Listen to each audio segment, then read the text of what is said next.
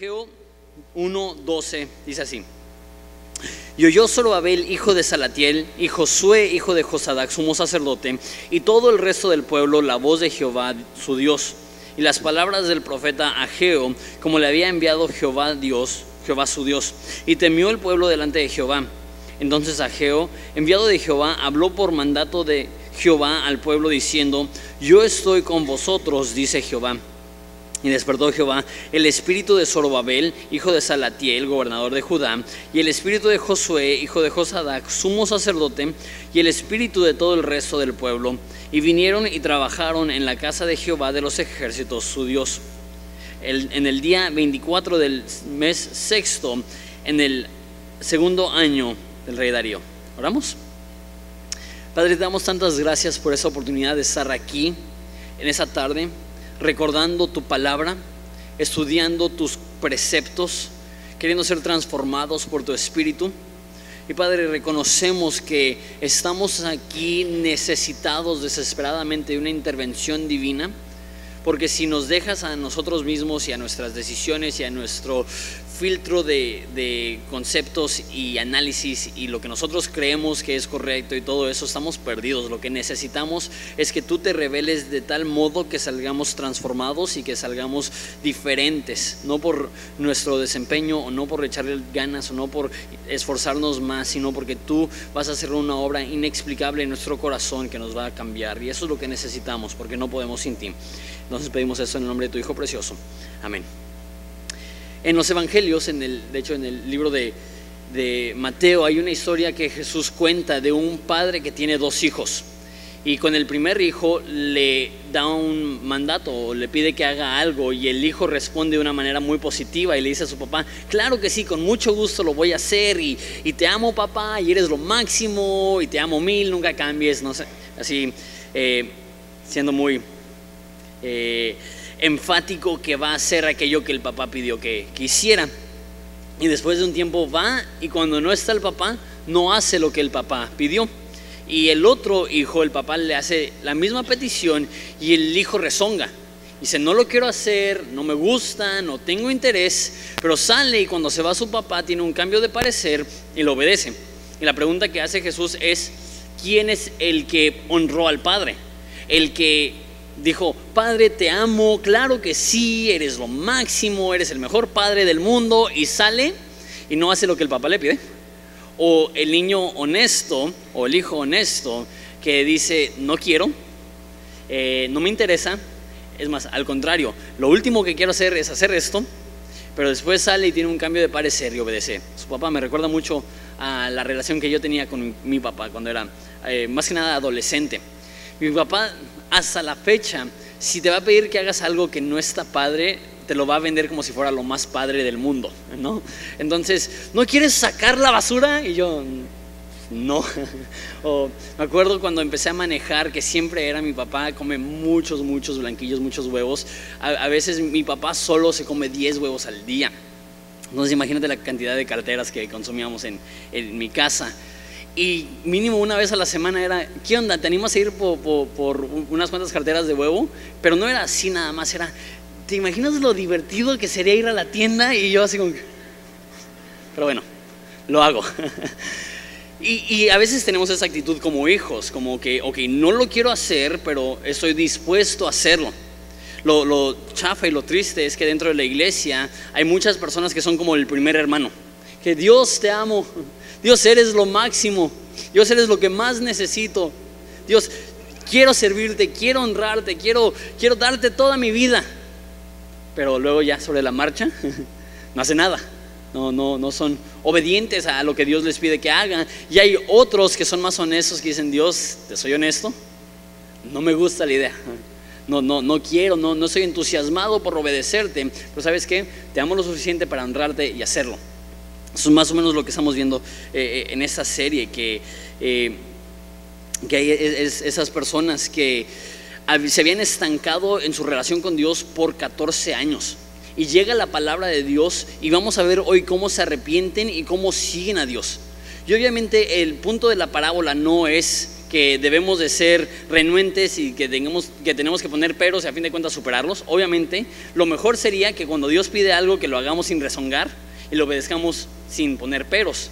Pero la realidad es que muchas veces cuando Dios nos pide que hagamos algo, la reacción que tenemos es no, no me interesa, no quiero, pero es mejor tener esa reacción, no quiero y hacerlo que tener la reacción sí como no y no hacer nada, déjalo de esa forma. Es mejor arrepentirte de tu renuencia y obedecer que confiarte por tu entusiasmo y no hacer nada. Y mucha gente cree que honran a Dios y siguen a Dios y han obedecido a Dios simplemente porque son personas muy apasionadas, porque son personas que, realmente sienten mucho amor por Dios, pero realmente no, no están haciendo nada con ese amor y se han confiado que porque tienen mucho entusiasmo no necesitan hacer nada. Ese no es el caso. La realidad es que eh, debemos de obedecer a Dios y sí hay veces que cuando Dios nos dice que hagamos algo salimos corriendo como Jonás, ¿no? Que Dios le dice, ve a Nínive y Jonás dijo, ni loco y se va hacia la otra dirección y, al otro camino, pero a fin de cuentas Dios lo llevó. Y es mejor obedecer después de ser renuente que no obedecer y confiarte en tu entusiasmo. Les doy un, poco de contexto de lo que hemos estado viendo, porque lo que les digo que ha estado un poco disparramado la serie. Después de 70 años perdón, de estar expatriados, los judíos regresan a Israel, 40 mil regresan, con el respaldo del rey Ciro, con apoyo económico, con apoyo de recursos, con los permisos que iban a necesitar para reconstruir el templo, llegan 40 mil personas con todo el respaldo que necesitan e inician la reconstrucción del templo. Eh, inician muy bien, inician poniendo los cimientos, inician poniendo el altar, celebran la Pascua, tienen una fiesta muy grande pero poco después de terminar los cimientos y después de poner el altar, empiezan a haber críticas tanto de los pueblos vecinos como de las personas adentro del, mismo pueblo.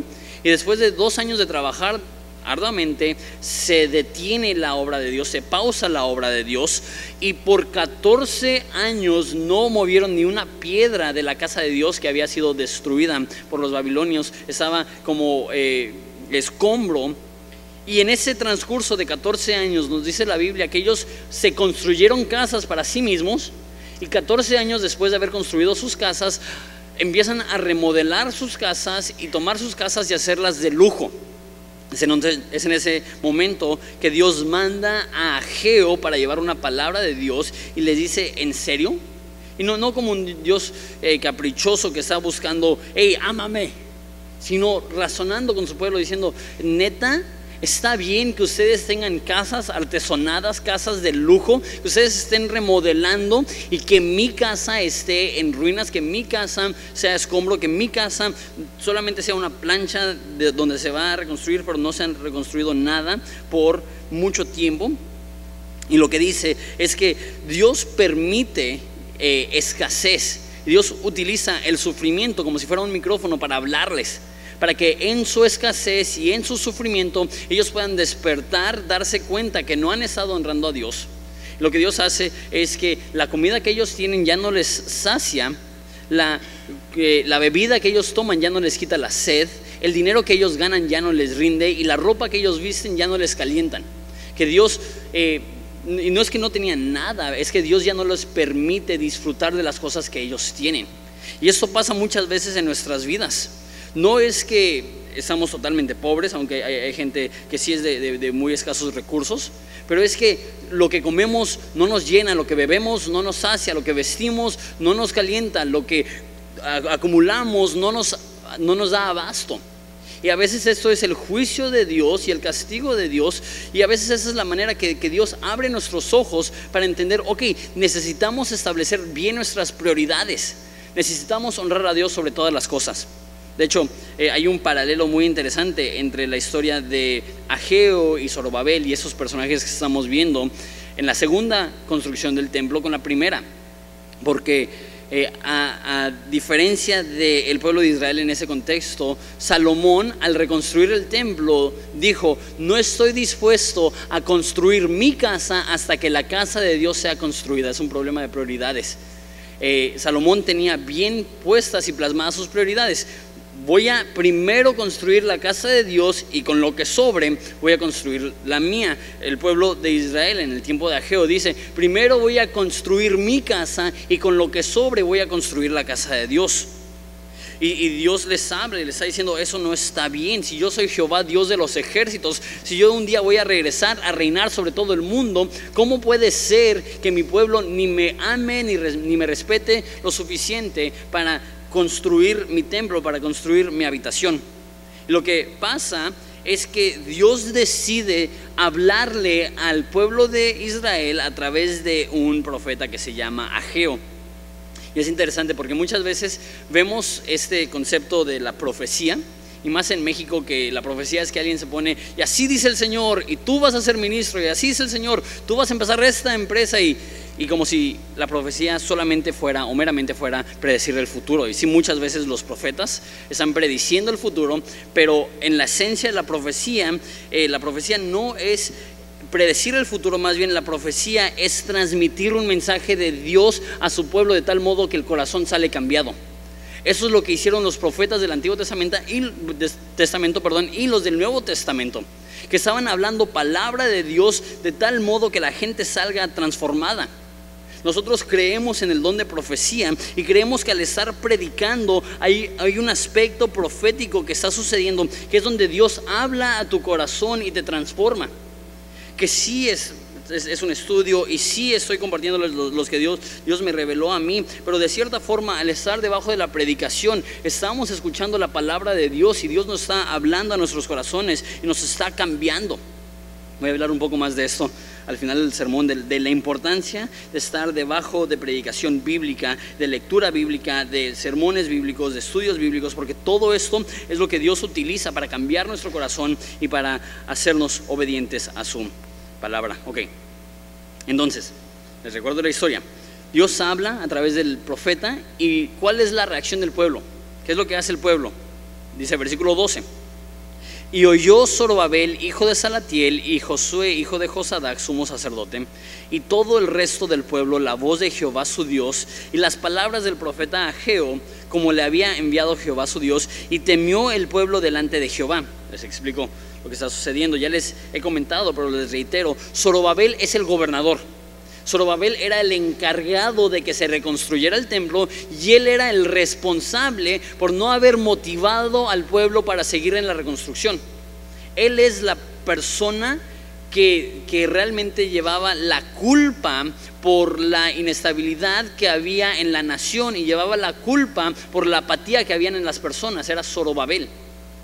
Y no llevaba la culpa solamente Zorobabel, aunque la llevaba primordialmente él, sino que también la llevaba Josué, hijo de Josadac. Él es, aquí nos dice, el sumo sacerdote. Entonces Zorobabel era el, líder civil, el líder del gobierno de, de Judea, de Judá, y Josué era el líder religioso él también debió de haber motivado a la gente a seguir construyendo. Ok, ya sé que es difícil, ya sé que es algo, ya sé que, que a veces no queremos hacerlo, pero tenemos que obedecer a Dios. El problema más grande, aunque el pueblo fue apático, el problema más grande es que no tuvieron líderes como Nehemías, que llevó el pueblo hasta el término de la reconstrucción del muro. Tenían líderes que después de unos cuantos años se dieron por vencidos, se cansaron y echaron la toalla. Y es interesante que, Dios no reprende primero al pueblo, sino que Dios reprende primero a los líderes. Eso es lo que se ve en, los primeros versículos, que dice que Dios habló a Zorobabel y que Dios habló a Josué. Que muchas veces falta de pasión dentro de un pueblo o dentro de una organización o dentro de una iglesia se puede trazar directamente a los líderes. Y Dios habla con ellos y Dios trata con ellos y me encanta porque Zorobabel y Josué se habían equivocado, pero mira lo que hacen en versículo 12. Dice, oyeron la voz de Jehová. Oyeron lo que Dios estaba diciendo. El primer paso para zafarnos de la mediocridad y de la apatía es escuchar la voz de Dios. El Nuevo Testamento dice algo similar que dice, la fe viene por el oír y el oír por la palabra de Dios. Muchos se lo saben que muchas veces, y de hecho lo, puedo decir hablando por mi cuenta, los momentos de mayor apatía en mi vida es cuando dejo de escuchar la voz de Dios cuando dejo de leer la Biblia o cuando estoy leyendo la Biblia solamente como un ejercicio religioso, pero realmente no estoy pidiéndole a Dios, ok Dios, ¿qué es lo que tú quieres para mí? Háblame. La Biblia dice que es viva y eficaz.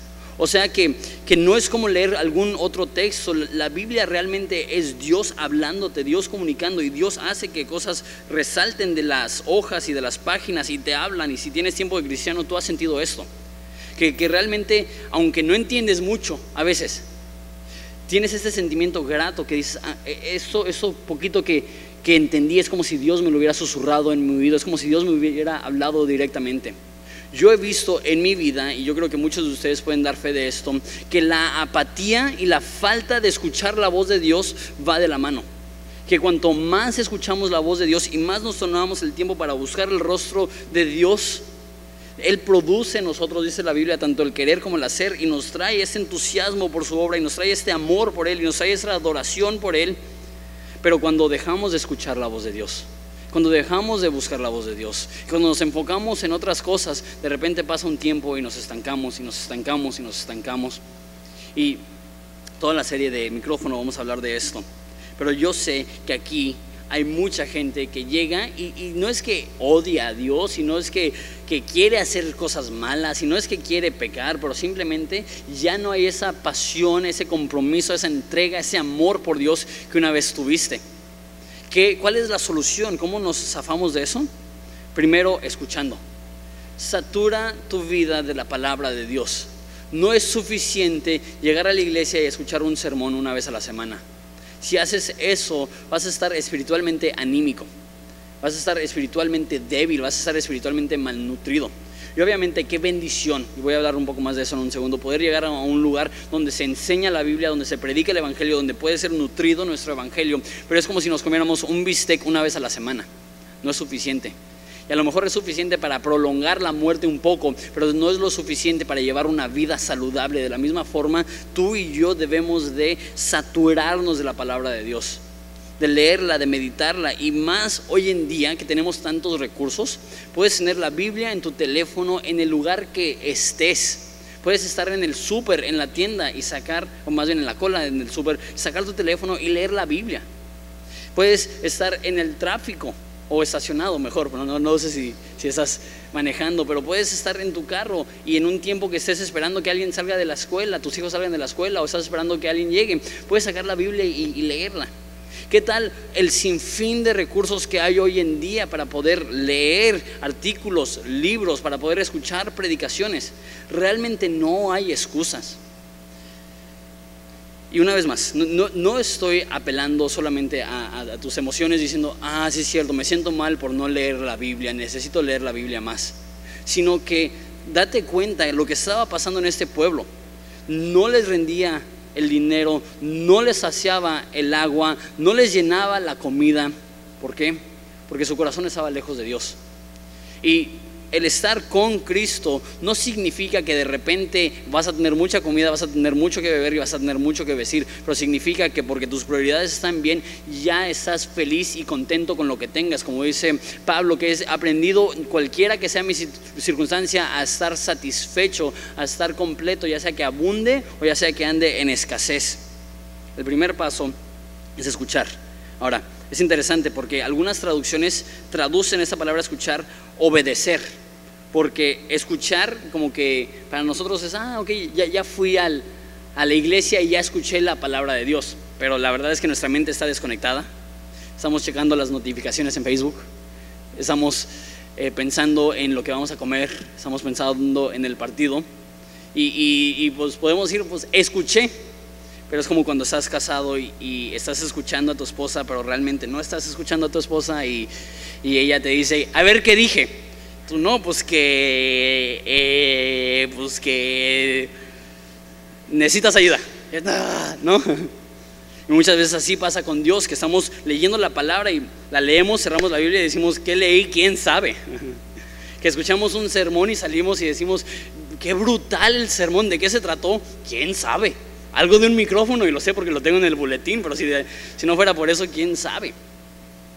No se trata solamente de oír la palabra, esa palabra aquí significa literalmente prestar atención, estar atento a, y algunas traducciones lo llevan hasta el grado de decir obedecer. El primer paso para vencer la apatía en nuestras vidas es escuchar la palabra de Dios aquí en la iglesia, en tu casa, leer la Biblia, otros sermones. Si sientes que tu vida espiritual está anémica, lo mejor que puedes hacer es oír la palabra de Dios. Si sientes que te has estancado y no tienes la entrega que deberías de tener, la mejor solución es la palabra de Dios. Una vez más, la fe viene por el oír y el oír por la palabra de Dios. No puedo sobreenfatizar la importancia de conocer la Biblia. Ahora, unas cuantas cosas más. Es interesante que en la primera profecía de Ageo habla solamente a Zorobabel y a Josué, y aquí dice que no solamente Zorobabel y Josué escucharon, sino que el resto del pueblo. La pregunta es, si la profecía fue dirigida a Zorobabel y a Josué, ¿cómo escuchó todo el pueblo? La única respuesta lógica probablemente es que Josué y Zorobabel se encargaron de transmitir el mensaje. Porque no se trata solamente de escuchar la voz de Dios, no se trata solamente de leer la Biblia, no se trata solamente de leer sermones, no se trata solamente de leer libros que van a edificar tu vida, sino que tenemos que compartirlo. Que las palabras y conceptos que hemos escuchado de Dios, no es suficiente llevarlos en nuestro corazón, también tenemos que llevarlos en nuestra boca y compartirlo con las demás personas. ¿Sabes qué? Dios hace esto en su humor. Cuanto más hablas de algo, más te acuerdas. Y cuanto a, a lo mejor leíste un pasaje y lo leíste detenidamente y como dije, prestaste atención y lo leíste con calma, pero aún así somos un poco así de, mente de teflón, que se nos va así todo. Y por, más que queremos absorberlo y meditarlo, y como vimos en la serie de Iglesia Orgánica, marinar en la palabra de Dios, simplemente se nos va. Pero ¿qué es lo que pasa cuando después de leer la, la Biblia le dices a tu esposo, ¿sabes qué? Leí en la Biblia que, que debemos de, hacer esto, o, o, si le dices a tus hijos, o si le dices a, tus amigos, al tú hablar de la palabra de Dios, es como si Dios tomara esa palabra y la está sembrando en tu corazón para que puedas tenerla plasmada a largo plazo. Entonces, Zorobabel y Josué no solamente recibieron la profecía, sino que transmitieron la profecía. Eso es un elemento súper, hiper importante de los grupos en casa. Decidimos que los grupos en casa iba a ser una aplicación de los sermones. ¿Por qué? Es una bendición para mí los grupos en casa. No sé cuántos hay ahorita, son como 18. Pero saber que hay 18 personas tomando apuntes porque saben que esta semana tienen que retransmitir lo que yo dije. Gracias a Dios que mínimo hay 18 personas que, que tienen que absorber esto, que tienen que recibirlo, que tienen que asimilarlo. ¿Por qué? Porque lo van a compartir. ¿Y qué es lo que pasa? Eso pasa mucho en mi grupo en casa que hay cosas que Dios nos habla en el grupo en casa que no nos habló aquí, porque ya tenemos dos, tres días procesándolo y pensándolo y marinándolo, y cuando llegamos y, hablamos, Dios obra y de eso se trata. Se trata no solamente de escuchar la palabra de Dios, se trata de transmitir la palabra de Dios. Y entonces dice que oyeron las palabras del profeta Jehová, como le había enviado Jehová su Dios, y temió el pueblo delante de Jehová. Entonces no solamente que escucharon, sino que escucharon y temieron. O sea, no es suficiente solamente escuchar la palabra de Dios, no es suficiente también transmitir la palabra de Dios, sino que tenemos que, eh, aquí dice, temer a Dios. Temer aquí significa tener miedo, tener asombro o tener reverencia. Hay algunas personas que reducen el temor de Dios como, ah, eso significa que necesitas ser reverente hacia Dios. Obviamente tenemos que ser reverentes hacia Dios, pero temor implica más que eso. No solamente es, pues Dios, eh, creo que eres grande, creo que eres poderoso, sino que, que tenemos miedo. Pero la pregunta es, pues si somos hijos de Dios, y si Él es nuestro Padre amoroso, y si Él nunca nos paga de acuerdo a nuestros pecados, y si Él solamente nos trata bien, si todo don perfecto y toda dádiva buena viene de nuestro Padre de lo alto, entonces ¿cómo podemos tener miedo de Dios? Yo creo que el temor de Dios no es tanto que tememos que Dios nos va a hacer algo malo a nosotros, sino que eh, que reverenciamos y amamos tanto a Dios que el simple hecho de pensar en faltarle al respeto nos hace temblar. Y no, no es que tenemos miedo de cómo va a reaccionar, pero a lo mejor te ha pasado cuando estás en la presencia de alguien que respetas mucho. Eh, acabo de estar una conferencia la semana pasada y pasó uno de mis predicadores y pastores y autores favoritos, se llama John Piper.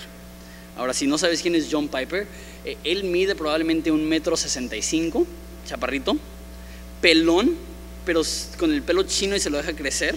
Así un, lo ves y casi tiene un aire como de tipo Albert Einstein.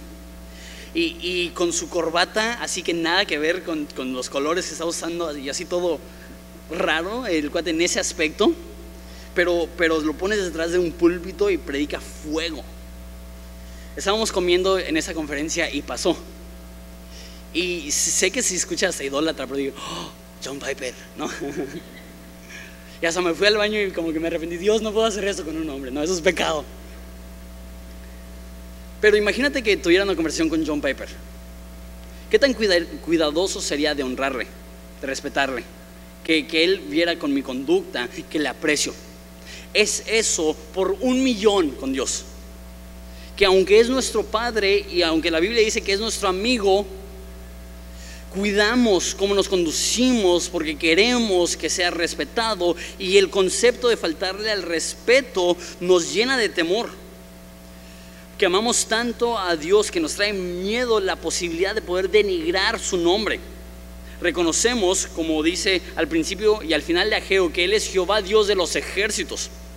Y como un general que tiene una espada, hoy en día como un general que, tiene su ejército detrás de él y tiene todas sus medallas, le dices, hola Señor, ¿cómo está? Y le respetas, cuánto más a Dios que es Jehová, Dios de los ejércitos, que tiene todo un huésped celestial de ángeles a su disposición, cuánto más tenemos que cuidar, que le amamos, le respetamos, que cuidamos esas palabras de tal modo que Él salga honrado. Una vez más, no estoy diciendo que no es nuestro amigo, no estoy diciendo que no es nuestro Padre, pero aún en ese contexto, Él merece, merece respeto respeto. Entonces no solamente escuchamos la palabra de Dios, no solamente transmitimos la palabra de Dios, sino que también tememos a Dios, el Dios de los ejércitos.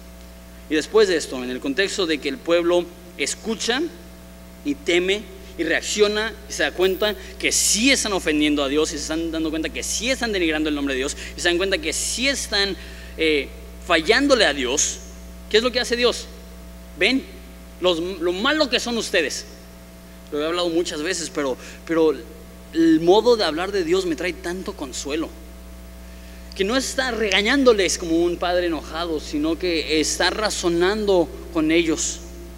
Y después de que ellos se dan cuenta y temen, ellos se dan cuenta que han ofendido a Dios y temen.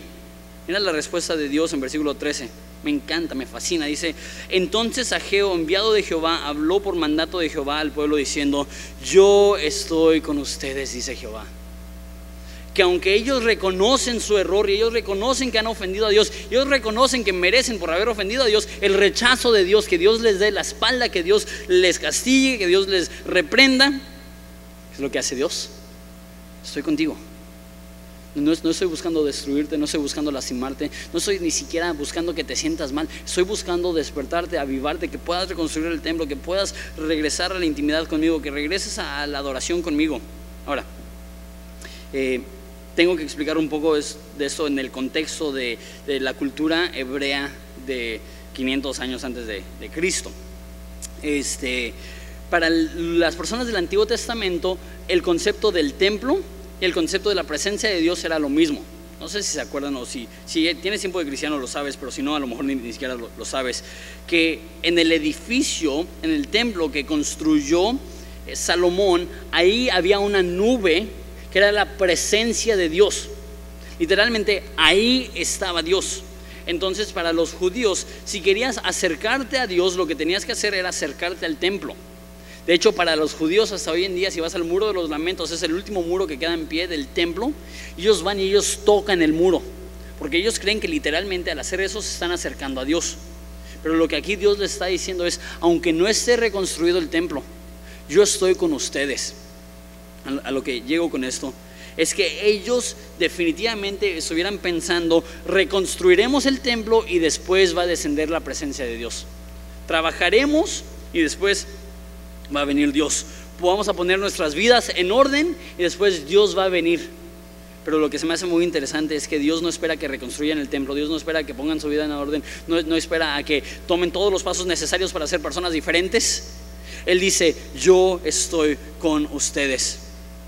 La Biblia dice que cuando éramos pecadores, es en ese momento que Cristo murió por nosotros. Dios no está esperando a que arregles tu vida para relacionarse contigo. Dios se relaciona contigo para arreglar tu vida. Eh, no es que cuando ponemos nuestra vida en orden, entonces Dios estará con nosotros. Es que Dios está con nosotros y eso nos ayuda a poner nuestra vida en orden, a reconstruir el templo en nuestras vidas, a regresar al punto de adoración en nuestro propio corazón. Me encanta. Me encanta porque es cuando menos nos sentimos que merecemos a Dios, es cuando Él está más presente. Es cuando más pecadores nos sentimos, que es cuando Él más nos consuela. Como Pedro que dice, apártate de mí que soy hombre pecador. No merezco estar en tu presencia. En ese momento dice que Dios le dijo, no temas, desde hoy serás pescador de hombres. Y es como eh, Juan que ve a Dios y cae como muerto a sus pies. Y dice la Biblia que puso su diestra, su mano derecha sobre él y dijo, no temas, aquí yo soy el último y yo soy el primero y el último, el que estuvo muerto y está vivo. Y vivo por los siglos de los siglos y tengo las llaves de la vida y del Hades en Apocalipsis. O como Isaías, que cuando ve a Dios dice, ay de mí que soy muerto. Y dice que, llegó un ángel con, con, un carbón, con unas tenazas y lo tocó y dice, no digas que tus labios son inmundos, yo te estoy limpiando. Y este pueblo que se da cuenta, no inventes. ¿Te imaginas el terror de darte cuenta que no estás honrando a Dios y Dios lo sabe? Y Dios está diciendo, esa es la razón que te está yendo mal. Y el consuelo, de escuchar Dios decir solamente esto, estoy contigo. No importa cuál es tu circunstancia, no importa cómo te está yendo bien o mal, no hay palabras que consuelan más el corazón humano que escuchar a Dios decir estoy contigo. No hay nada que consuela nuestro corazón abatido y atribulado como esta simple frase, estoy contigo. Como Pablo, que casi lo matan eh, eh, en el libro de, de Hechos, eh, cuando estaba en Corinto. Y él dice, no temas porque estoy contigo. No importa qué tan difícil es tu vida, no importa qué tan gloriosa sea tu vida, la razón que no tememos, la razón que tenemos confianza es porque Dios dice, yo estoy contigo. No hay nada que tiene más valor que eso. Ahora, no se trata solamente de en tu mente decir, ok, ya escuché, y con tu boca decir, ok, ya hablé y con tu corazón decir, ah, ok, ya confío que está conmigo, también tiene que haber una respuesta en nuestro cuerpo. También tenemos que obedecer y chambear y hacer lo que Él nos pide. Es donde entra el versículo 14. Y despertó Jehová el espíritu de Zorobabel, hijo de Salatiel, gobernador de Judá, y el espíritu de Josué, hijo de Josadac, sumo sacerdote, y el espíritu de todo el resto del pueblo. Y vinieron y trabajaron en la casa de Jehová de los ejércitos, su Dios. Me encanta. Despertó y trabajaron. Dios les impulsó, Dios les animó, Dios les recordó, estoy contigo. ¿Qué es lo que hicieron ellos? Ay, gracias a Dios. Qué bueno que Dios está conmigo. Voy a descansar un rato más. Voy a seguir invirtiendo en mi casa artesonada porque lo bueno es que Dios está conmigo. No, Dios les despertó y ellos trabajaron en la casa de Dios. Dice Proverbios 25, 12 que como anillo o collar de oro fino son los regaños del sabio en oídos atentos. Que ellos estaban atentos y para, para nosotros es como, como oro, como un anillo de oro que Dios nos está dando. Que, que, Dios despierta nuestro corazón, que Dios despierta nuestro, nuestro cuerpo, ¿cómo? A través de la palabra de Dios. Eso es lo, que pasó varias veces. Habló Dios a través de Ageo, habló Dios a través de Ageo, habló Dios a través de Ageo. Y levanta su corazón. Me gusta como lo dice un, teólogo de hace 500 años que se llamaba Juan Calvino. Dice, Nadie, nada perdón, mueve a hombres y les despierta de su sueño como descansar en la promesa de la ayuda divina. Suena contradictorio. Si tenemos ayuda divina, entonces pues con más ganas descansamos, ¿no? Si, si Dios es el que hace la obra, pues entonces nosotros tranquilos, flojitos y cooperando, ¿no? Pero lo que dice Calvino y lo que creo que está enseñando este pasaje es que cuando sabes que tienes la promesa de ayuda divina, en vez de hacerte menos trabajador, te hace más trabajador. En, vez de hacerte flojo, te hace diligente. Porque dices, con más, si tengo el respaldo de Dios mismo, con más ganas voy a trabajar. Por eso dice, Dios les despertó y trabajaron en la casa de Dios y eso era un trabajo arduo. Les recuerdo que ya habían agotado los recursos que les había enviado el rey Ciro y tenían que ir al cerro a cortar ellos mismos los árboles para poder reconstruir el templo de Dios. Esto no es trabajo fácil. Y de hecho, la, la ¿cómo se dice? Eh, topografía. El, el, el, lugar donde están es un desierto y tienes que viajar como en Ensenada, tienes que viajar a la sierra para encontrar árboles para, para poder bajar. Imagínate sin maquinaria tener que irte a la sierra y traerte árboles. Estamos hablando de un trabajo dificilísimo. No es, ah, pues Dios va a hacer la obra como Él quiera. Eh, se me hace que lo comenté la última vez que enseñé de, micrófono, pero había un, misionero en África que se llamaba David Livingstone. Y cuando él llegó a Escocia, donde él era, y estaba intentando motivar a la gente, tenemos que dar a misiones, tenemos que ir a misiones, tenemos que apoyar a misiones. Al ver su celo, la iglesia que le envió dijo, Señor Livingstone, si Dios quiere alcanzar a África, lo va a hacer con o sin tu ayuda. y aunque sí, pero qué oportunidad de trabajar en la casa de Dios.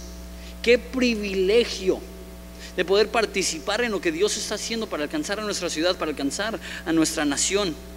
No es fácil trabajar en la casa de Dios. No es fácil tener tus prioridades bien.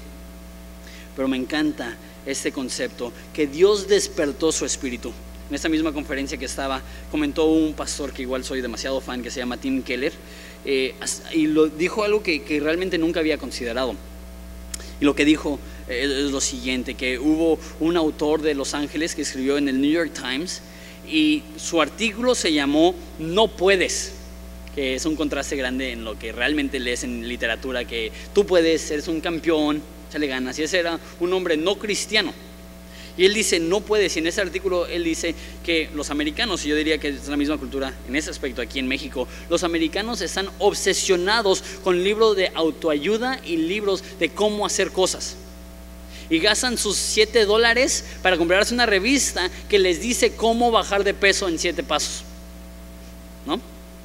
Lo que él dice, la gente no necesita saber qué hacer y no necesita saber cómo hacerlo. ¿Sabes por qué? Porque todos sabemos cómo bajar de peso. ¿Sabes cómo? Come menos, haz ejercicio. ya te ahorré tus 7 dólares.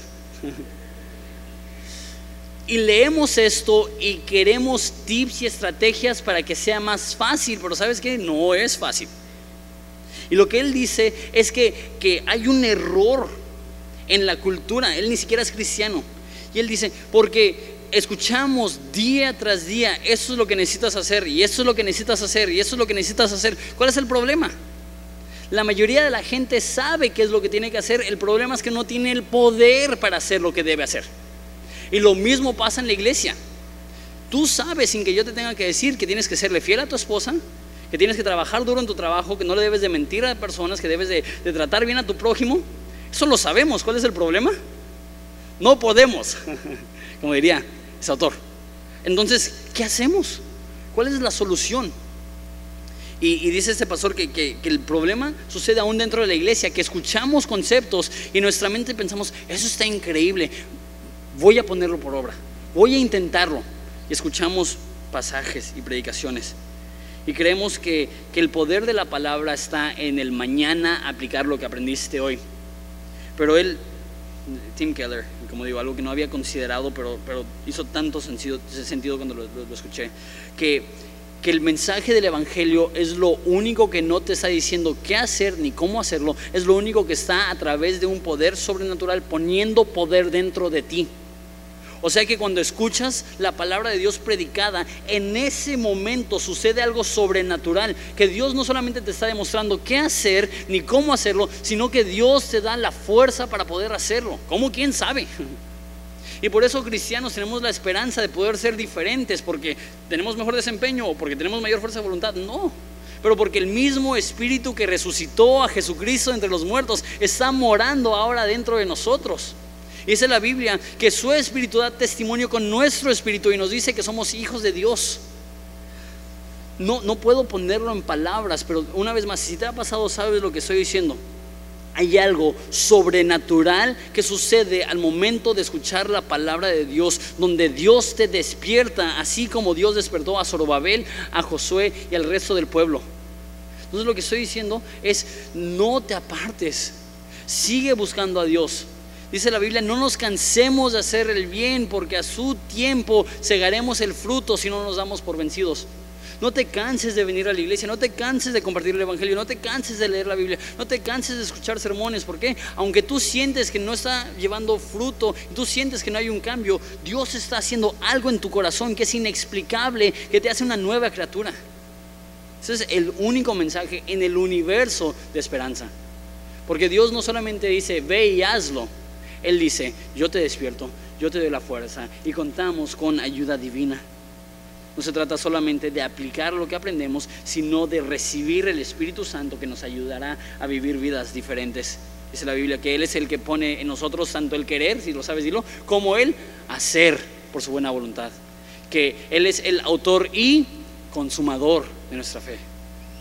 Que podemos confiar que el que comenzó la buena obra será fiel hasta perfeccionarla.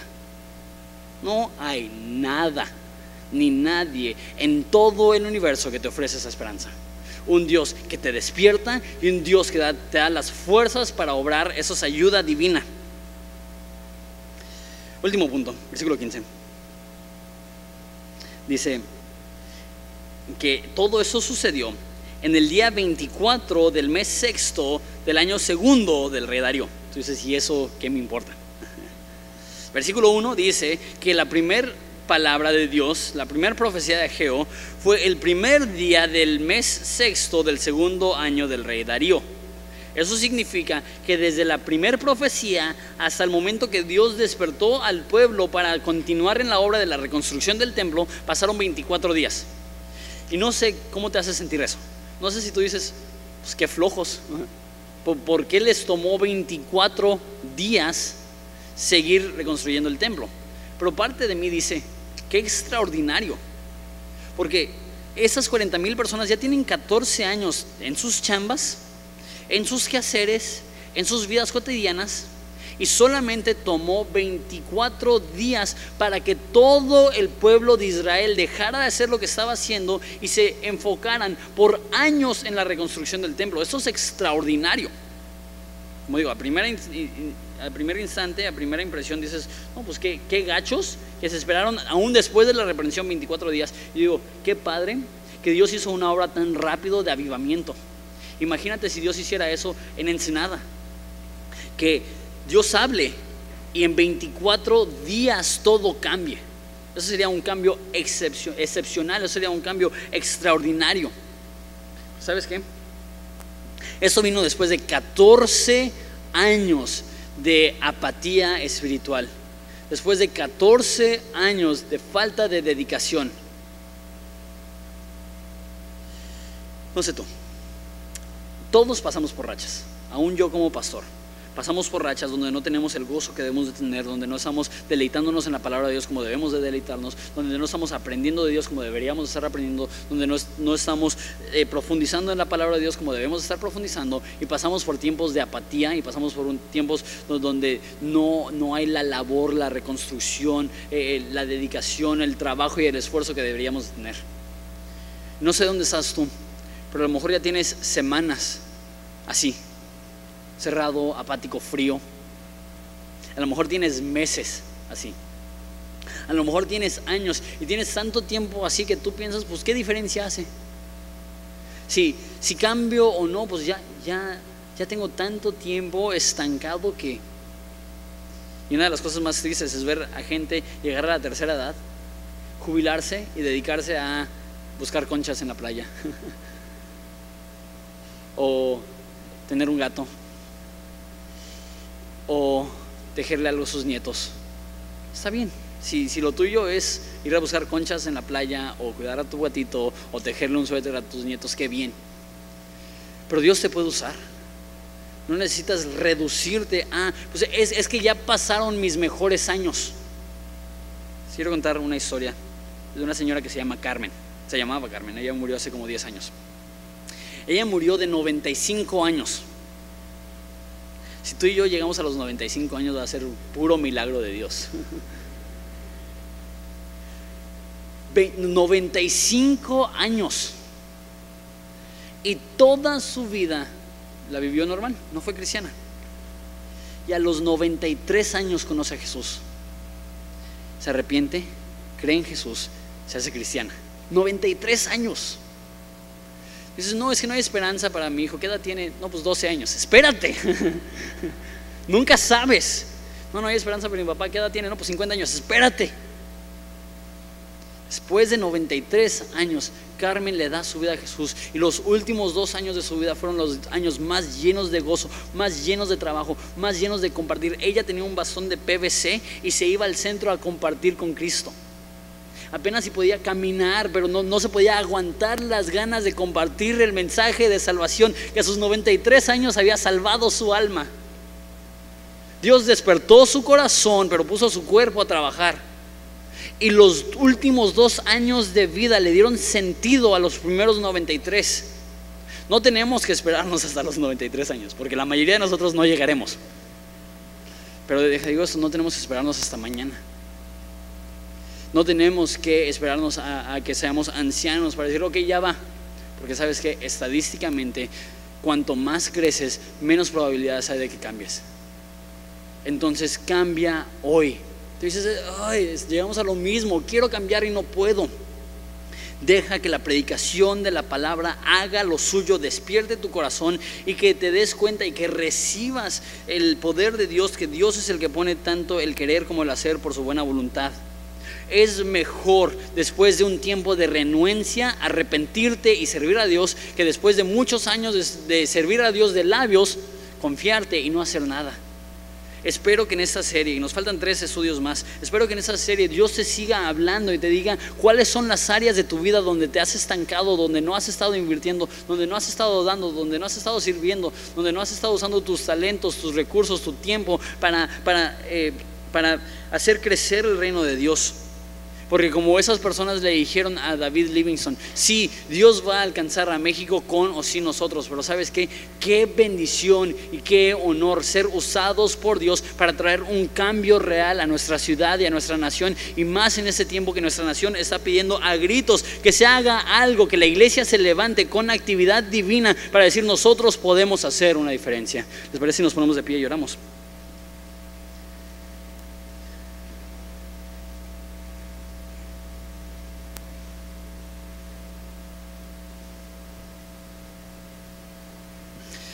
Dios, creemos este mensaje. Descansa nuestro corazón al saber que tú estás con nosotros, que no tenemos que ganarnos tu amor. Y sí, a veces cerramos los ojos, y sí, a veces nos cegamos, y sí, a veces eh, eh, nos apartamos, y sí, como este pueblo, no hacemos tu, tu obra ni tu voluntad. Pero tú nos estás dando la oportunidad hoy, y tú nos estás hablando, y tú nos estás redirigiendo. Despierta nuestros corazones, haz tu obra en medio de nosotros.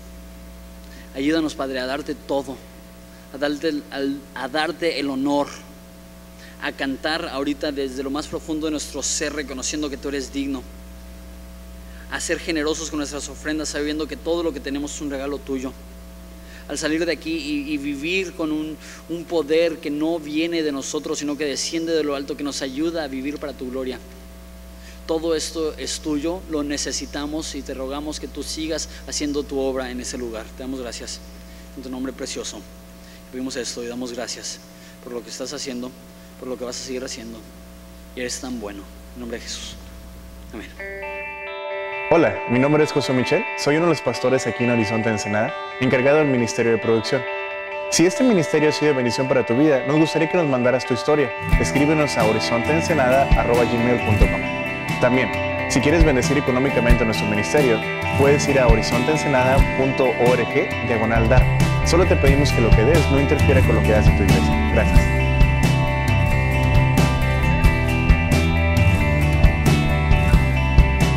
Porque